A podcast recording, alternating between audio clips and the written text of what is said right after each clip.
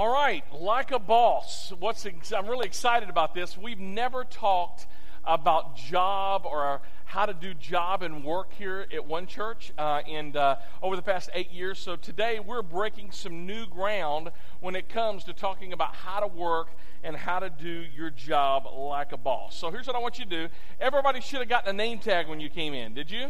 All right, here's I want you to do. I don't want you to put your name on it. I know, right? All right, it's okay. Um, here's what I want you to do I want you to write on that name tag, I want you to write the name of your very first job. All right? Very first job, and you just write it underneath your name. All right? Um, and uh, I want you to write that. And then after you get finished writing it, I want you to tell the person sitting next to you what your very first job was. All right? You got about 15 seconds.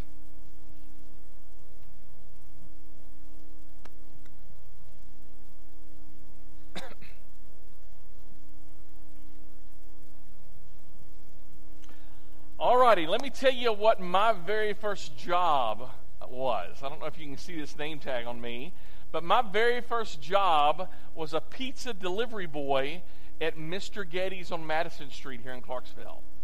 Uh, I was a freshman in college, and uh, again, this was kind of the time before cell phones and smartphones and all this stuff. And I've grown up here in Clarksville. Uh, I remember my very first night, very, very embarrassing. My very first night, um, I, you know, I had the choice of okay, do I deliver pizzas or do I like refill the salad bar? And the salad bar is one of the most nastiest things out there, right? Because people are slobs when it comes to putting salad and pudding. And by the way, when did chocolate pudding become part of a salad? I do not know. I don't put that on my salad. Um, but I was like, I would rather, you know, drink a warm glass of hamster vomit than to be able to work I'm sorry, that was not in my notes. Uh, uh, uh, on the salad bar. So I'm like, I'm going to deliver pizzas my very first night, right? And uh, do you know Clarksville well? I'm from here, right? So anyway, uh, got my first call and went out, and uh, somebody had ordered like a two pepperonis, large pepperonis. So I left Mr. Gatti's, and what should have taken about 20 minutes to deliver the pizzas took about two and a half to three hours because evidently I didn't know Clarksville as, as good as I thought I did, right? I remember going and trying to find this place, and the place is around the exit 11 area, right? And, uh, and I was just like, where is this place? Again, I didn't have a map in my car. There was no, you know, smartphones that you can pull up GPS and type in anything. I mean, I, I am, I, I'm, I'm just clueless and I'm calling the store, and they're calling. You know, I, I go to a payphone, and I said, "Hey, I can't find a thing." Well, the owner, you know, the person who ordered the pizzas, they called 45 minutes ago. Where are you at? Right? And I'm like, I'm trying, right? I mean, I'm trying to get there. So I'm trying, you know, they're trying to give me directions over the phone. Anybody ever tried that horrific story? All right. So they're trying to give me directions over the phone. Finally, about two and a half hours later, I give them their pizza, and it is ice, ice, baby. It is cold. Needless to say, they didn't pay for that pizza, the very first pizza I delivered, and I had to pay for it. So, but you know what? That was very embarrassing for me. I mean, growing up here in Clarksville and not knowing the roads and all that stuff. Um, but as embarrassing as that was, something happened two weeks later that made it all worth it. Anybody want to know what it was? That's right. Got some. I got. I got paid. I got paid two weeks later. And I'll never forget the check. The check from Mr. Gatti's to paid to the order of Chris Edmondson for $228. Oh, I was a rich man. I was, um, I mean, 220. In fact, what I did with my very first paycheck is I went to Wilson's in the mall at Governor Square. Anybody remember Governor Square when you go there and you wouldn't get shot? Anyone? Um, so, I mean, I went to Wilson's in Governor's Square and I bought my very first leather jacket. And oh, it was amazing, right?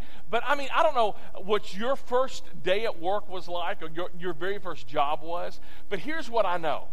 It doesn't matter if you're a Christian or a non Christian, or if you believe the Bible or if you don't believe the Bible. All of us can agree that work is kind of a big deal for all of us. In fact, whether or not you like your job or love your job or hate your job, your job will impact your life. In fact, let me give you uh, some statistics because this is very interesting.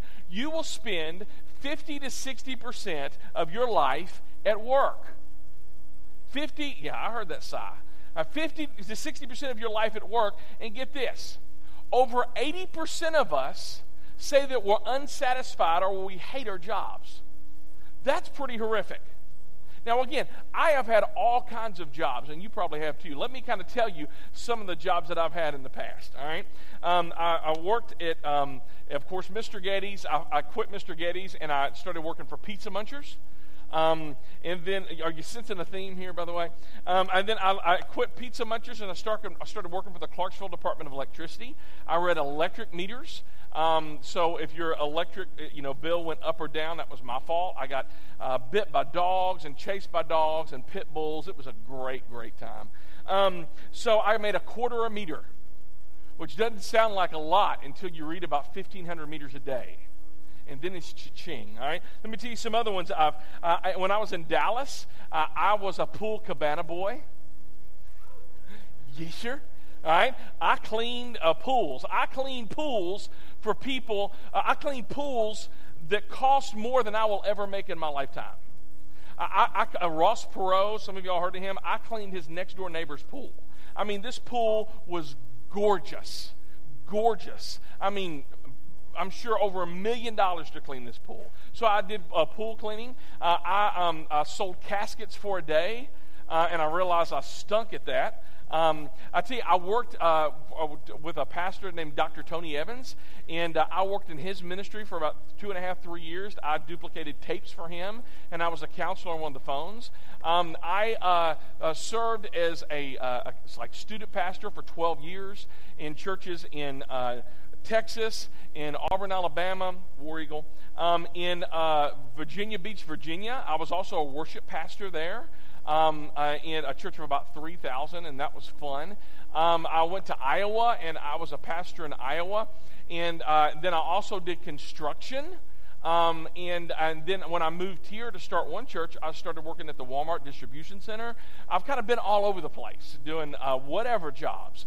Here's the thing you and I, whether it's a, a, desk job, whether it's a civilian job, army job, teacher, accountant, whatever it is, here's what I know that you will spend over half of your life at work, and that 80% of us hate our jobs. Now, here's what we're going to do over the next three weeks as we look at this series. We're going to be looking at two different sources during this series. Uh, we're going to be seeing what God has to say about work. Now, again, that should not be a surprise to any of you, right? I mean, you're at a church and we're going to talk about what God has to say about work. But we're going to be, over the next three weeks, looking at another individual who's kind of an expert about work. In fact, this guy has spent more time on the job and in many different jobs than all of us in here combined. His name is Mike Rowe. And Mike Rowe is the host of Dirty Jobs. And also, uh, uh, somebody's got to do it. How many of y'all have heard of Mike Rowe? Some of you haven't. Uh, let's roll this beautiful bean footage and let's hear about my senti scende re devi le me grazia ricevi. Which loosely translated means I'm freezing to death. Can I have your coat? My first big break. Ah good one. There have been many breaks but I was singing in the opera in the Baltimore Opera, dressed as a Viking in the middle of a production of Der Ring des Nibelungen, which is an interminable dirge by Wagner. And during the intermission, which was a half hour, uh, I didn't have to be on stage for the 45 minutes after that. So I walked across the street to the Mount Royal Tavern to get a beer and watch the Ravens play, dressed as a Viking. So I'm sitting down there in my full regalia. Rick is the bartender, another actor I'd known for years, and on the TV is not the uh, football game. Instead, there's a fat guy in a shiny suit selling pots and pans. And I said, Rick, put the game on. He said, I can't. I got to watch this guy. And I said, why? And he said, because he's a salesman for the QVC cable shopping channel, and tomorrow they're having an open call downtown in one of the big hotels. And so I'm going there to audition. I basically said that I I don't think you need to watch this to figure out how to do it. I think a monkey could do it. And he said, Really, you think you could do it? And I said, I, I would never do it, but I could. And the conversation got heated and the beers went down. And I basically bet my friend Rick a hundred bucks that I couldn't get a call back from the QVC cable shopping channel. So the next day, I went with Rick, crashed the audition, and uh, I didn't get a call back, but I did get hired. Well, what do you expect? It's a lava lamp. You put lava in a lamp, we're talking about molten magma. When I left QVC for the last time, early in 93, I moved to Hollywood, and I realized I was, I, I was a very, very good auditioner. And I didn't really have any great aspirations. I didn't want to hit show. I didn't want a, a gig that would completely uh, tie me down. I wanted to work like a tradesman, you know, a couple weeks on, a couple weeks off. I wanted to take my uh, retirement early and in installments. I had hundreds of hundreds of jobs in the industry, some better than others, none that you've heard of before, but I loved them all because they all paid the bills and I made a lot of contacts and a lot of friends. My job from QVC all the way up until Dirty Jobs uh, depended upon my ability to, to properly identify those projects so poorly conceived, so hopelessly thought of that no amount of, of luck or, or talent could possibly save them. I would attach myself to these turds, you know, not unlike the Titanic, like looking for the iceberg, you know. And I would get paid and I would do my best work. And of course, they would fail. And I'd be off for a month. And then I'd go do it again figure out what it is. I take it back. I was going to say figure out what you love, but don't even worry about that. It's uh, why worry about doing something you love? That's a bunch of baloney. Figure out what the opportunity is. Find a thing, get good at it, learn to love it later. So, uh, during this series, we're going to have a, a couple of micro interruptions, and he is going to give us uh, pull us aside and give us some help when it comes to loving your job like a boss. So, and I like I like his quote there. He says, "Don't worry about uh, figuring out what you love. Figure out what the opportunity is and get good at it." I like that. Now let's get back to work. All right. What uh, what are we supposed to do with work? I mean, if we're going to spend over half of our lives at work, and the majority of us, eighty percent or more, hate our work I mean, what are we supposed to do? Are we supposed to view work like a penalty box between the weekends? Uh, is that is that what we're supposed to do? I mean, are we supposed to like throw up our hands and just like you know what, forget about it? it I'm, I'm, just gonna I'm gonna forget thinking about what I really want to do, and I'm just gonna just exist. What are we supposed to do when it comes to things like work and a job? And here's even a better question than that: Where is God in all of this? Uh, with so much fear and frustration, stress and anxiety that revolves around work, where is God in all of this? Does God have anything to say about work and about getting a job? Does God seem to care that 80% of us hate our jobs? Does God seem to care that many of us are, even right now, are going through career transition? Does God seem to care that work is viewed as a penalty box between the weekends? Or is God over here on Sunday, and here's our Sunday life, and here's the church life, and it's where we sing and go, ah, and we read the Bible, and then Monday through Friday is over here is our reality. And here's the real world. And God on Sunday and has nothing to do with Monday through Friday. Uh, is there some type of huge divide between the sacred and the secular? Well, here's the thing I can stand up here with any sense of credibility because I believe, as I read God's word, that, that work was God's idea. That, that God invented it. Not an entrepreneur, not like a bad guy on an evil television show or whatever, eh, eh, but it was God's idea. God created the idea of work. And uh, what's so interesting about this, I really do believe that if we can discover the original purpose for work, and, and if we can discover the original purpose for you, because heads up, God also created you that you might start shifting in your idea of work, and maybe 80% of us wouldn't hate it anymore. Because if we figure out what the purpose of work is and the purpose of you and put those together, then I think our perspective will change. So here's our big theme for our series called Like a Boss.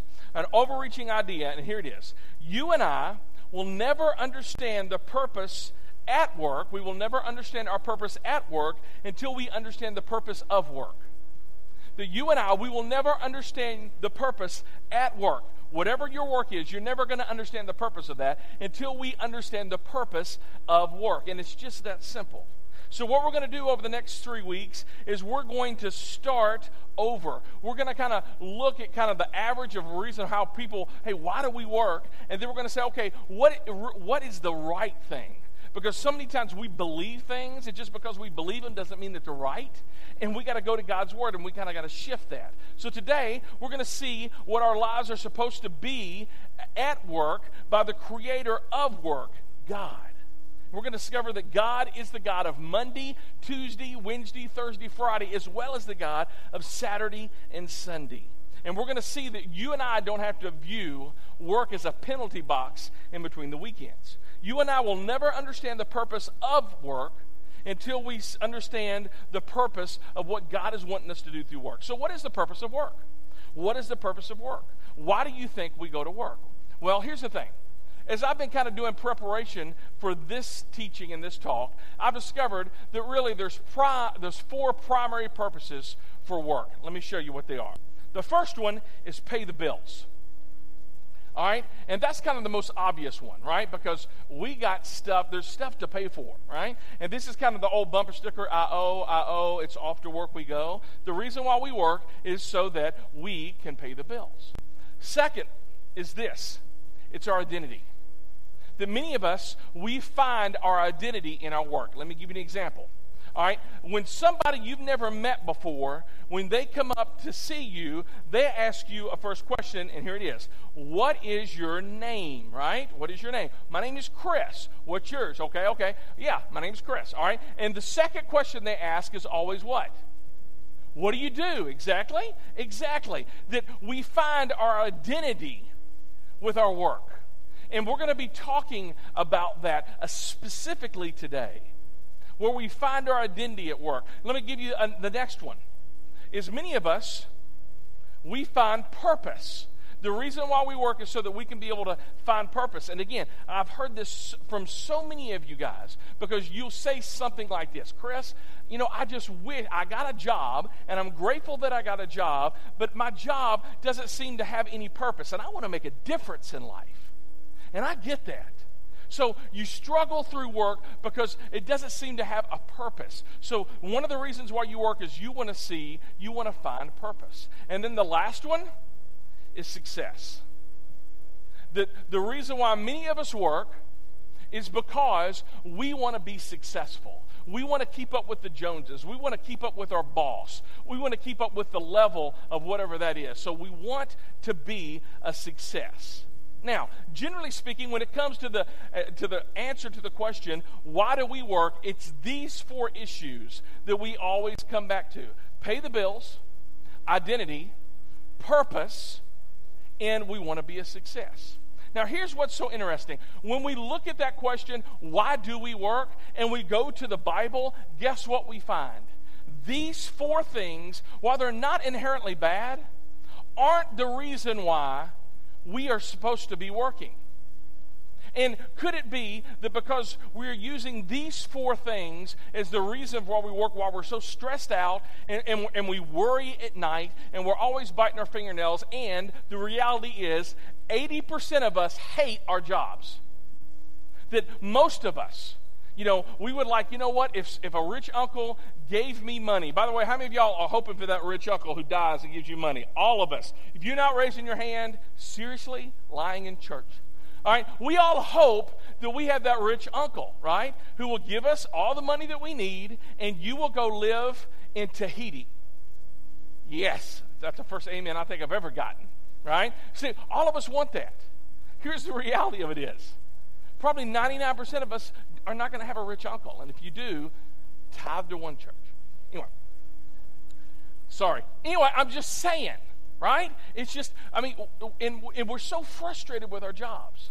But when we go and look at God's word, these four reasons aren't the reason God gives us for working. So let's go back to the very beginning because you and I will never understand our purpose at work until we understand the purpose of work. So let's go back to the very beginning into the book of Genesis and let's see one of the very first times that work is mentioned. All right? Genesis chapter 3, it'll be on your screen, but let me give you some context. All right? The context is this God created the heavens and the earth, and God created male and female, right? And God says, listen, I don't want you to, you can do whatever you want to, but this one thing you cannot do. Don't do this. Don't eat from this tree. And what do they do?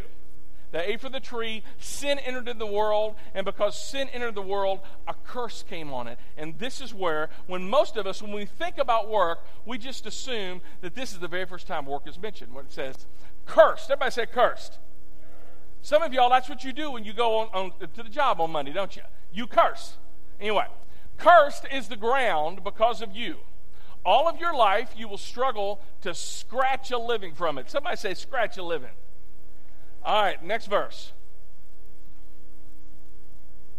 It will grow thorns and thistles for you, though you will eat of its grains. So, when many of us, when we think of work, we immediately think of this verse and we think that must be the very first time that work is mentioned. Now, here's the thing I don't know whether or not you believe in that story or whether or not you believe in the Bible, if you're a churchgoer, if you believe in Jesus, but here's what I do know you believe in those verses, don't you?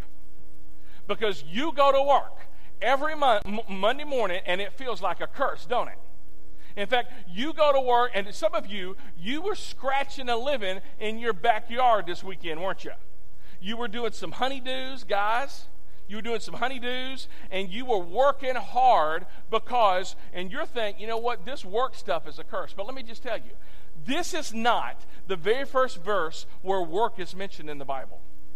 In fact, we're going to have to go back and look another chapter before this, and we're going to see that work is not a curse.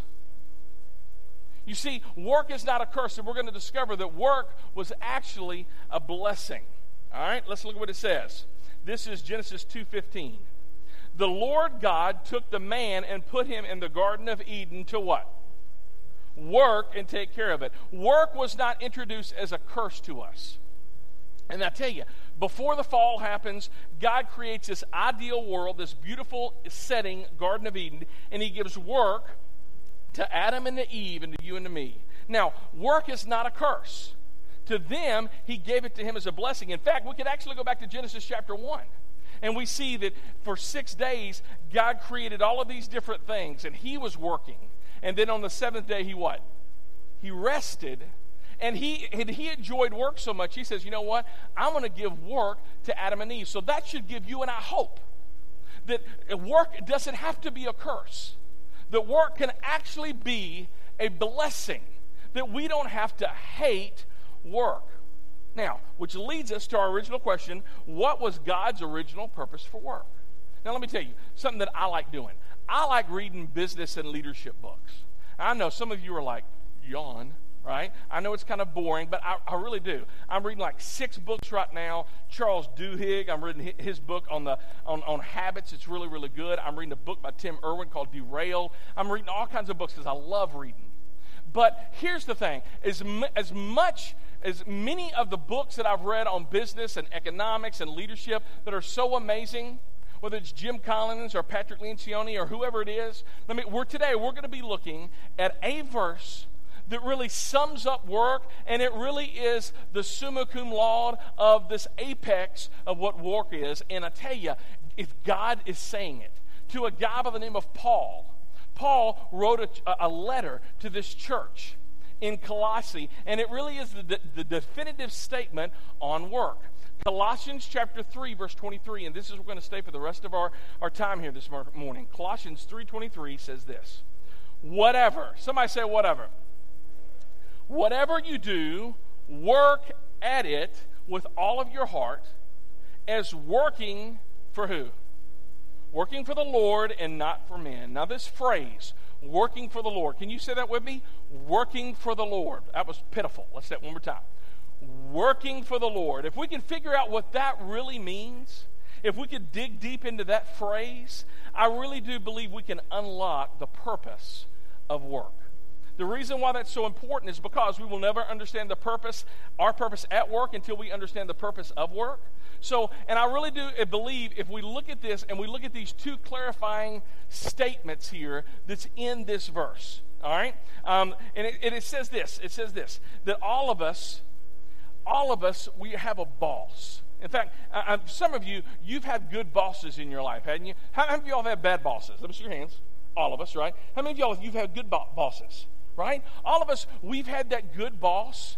Um, and, and, and here's what we wanted to see that we wanted to work and we realized this we wanted to work for a good boss, and we worked somebody we admired and we looked up to, and they had that confident humility. They weren't focused on themselves, but they were focusing on like, uh, like, like moving the organization forward. And if you've ever worked for somebody like that, here's what happens that your level of work rises because you know that your work, your work reflects upon your boss.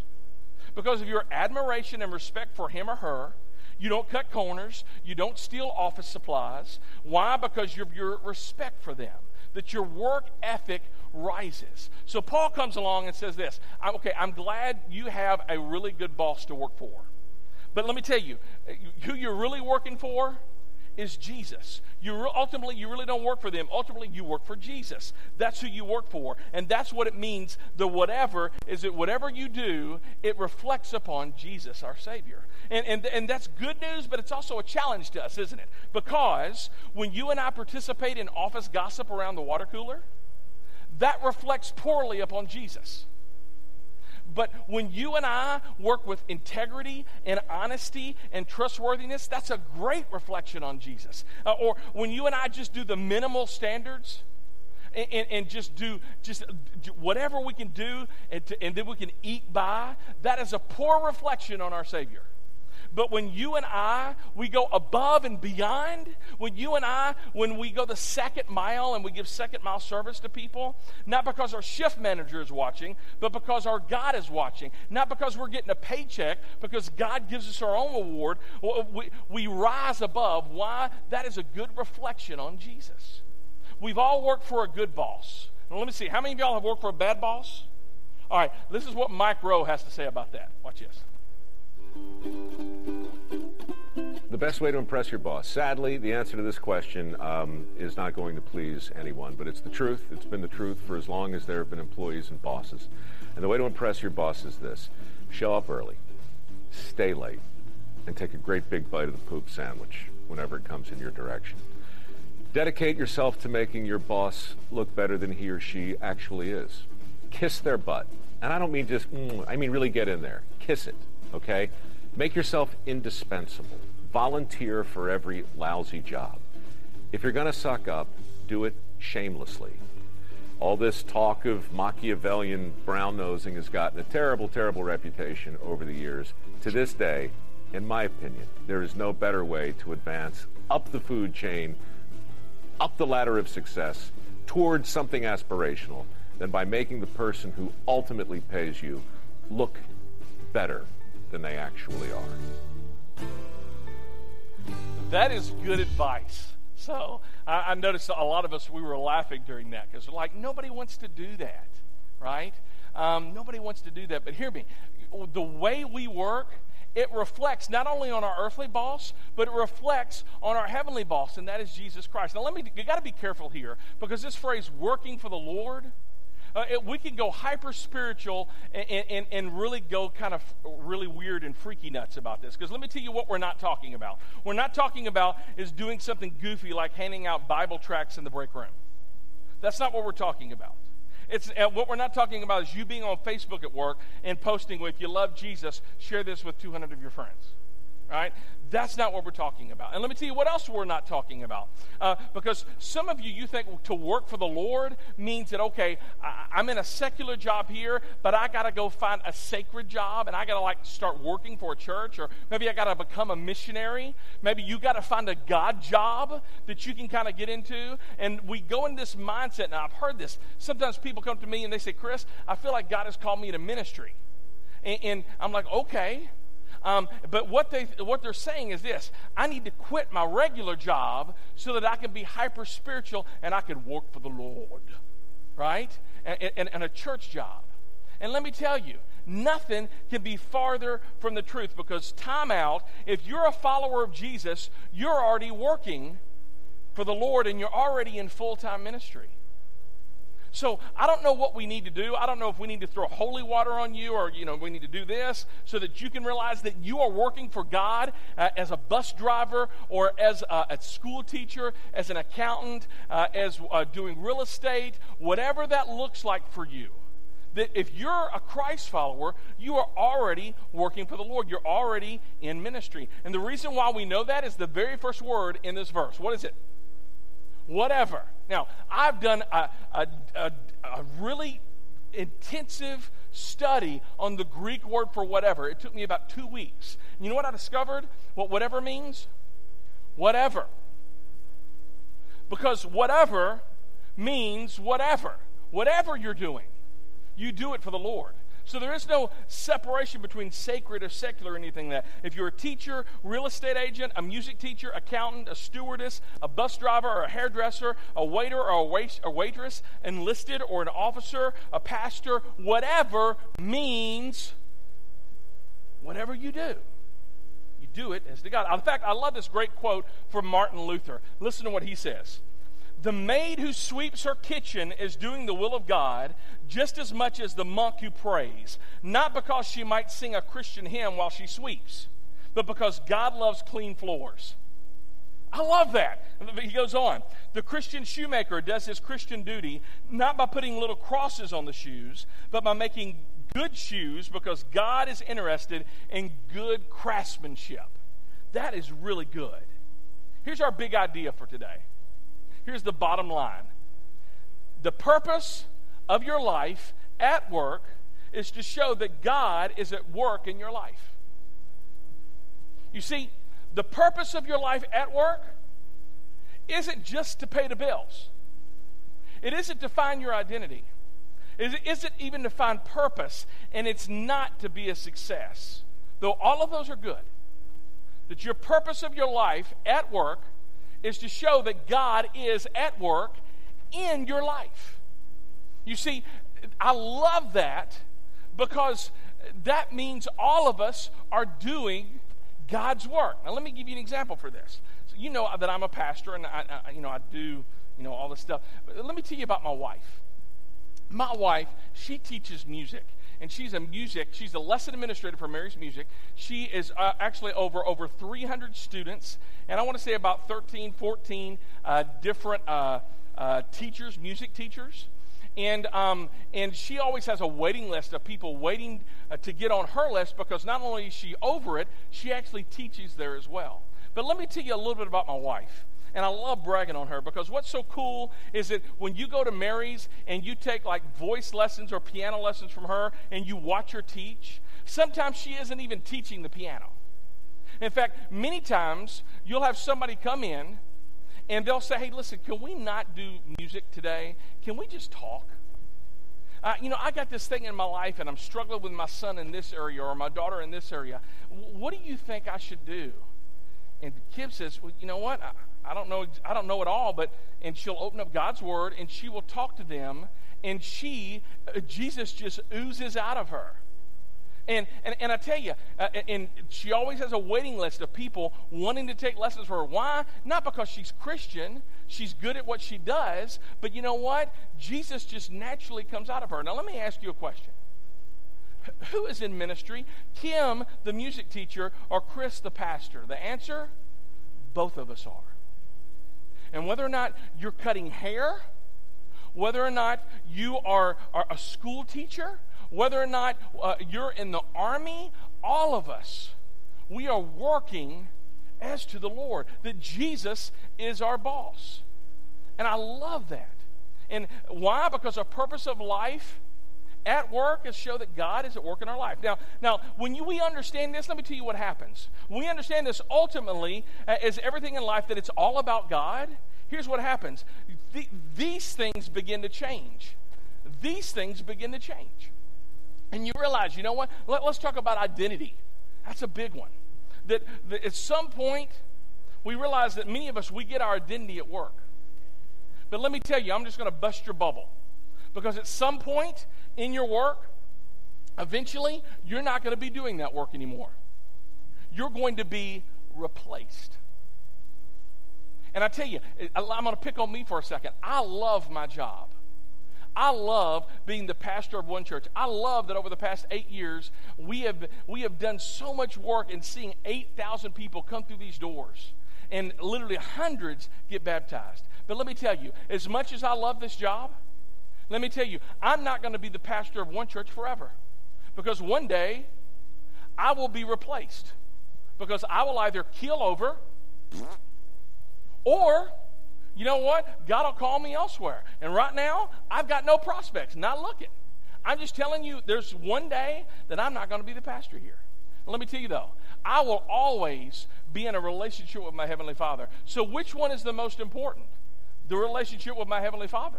Which means if I am basing my identity as the pastor here at one church, that there's going to be one a, a time come that I, this is going to be taken away and I can't find my identity at work. And some of you, men and women who are in the army, you, you struggle with this who've made the transition to civilian life, right? Because you had the bars, you had the rank, right? And people respected you. You found your identity. And then you got out and you got into the civilian world and people didn't respect you anymore. And what'd you want to do to them? Come on, you can say it. You wanted to punch them in the throat, right?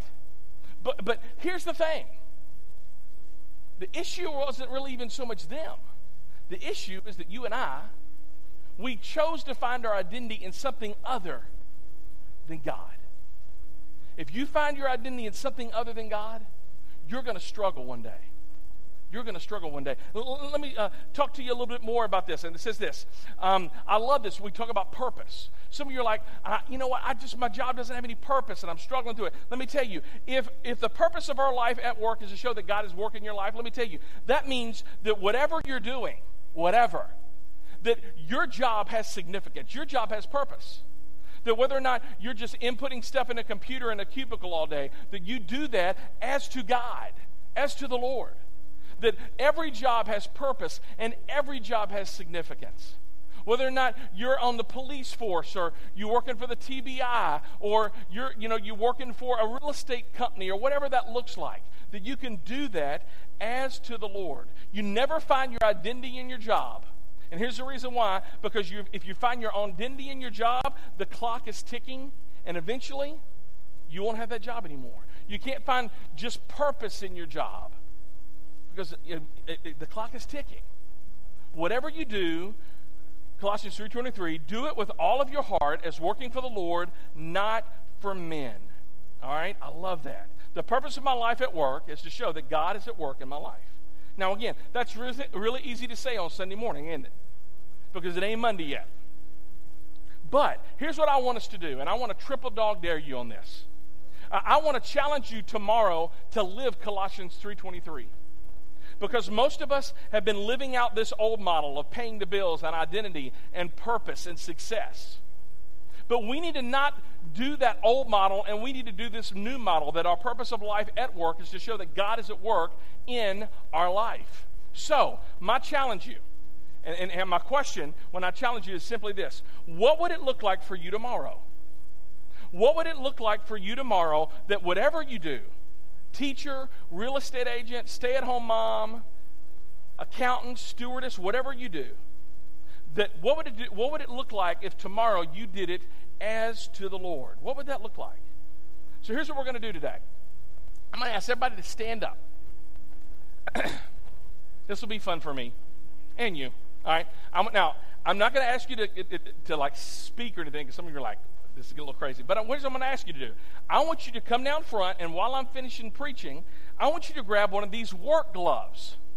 And here's what I want you to do. I want you to take the dry rate, the, the excuse me, the permanent marker, and I want you to put C O L, that's Colossians, 323. And here's what I want you to do. I want you to put this in your purse. I want you to put it in your back pocket. All right?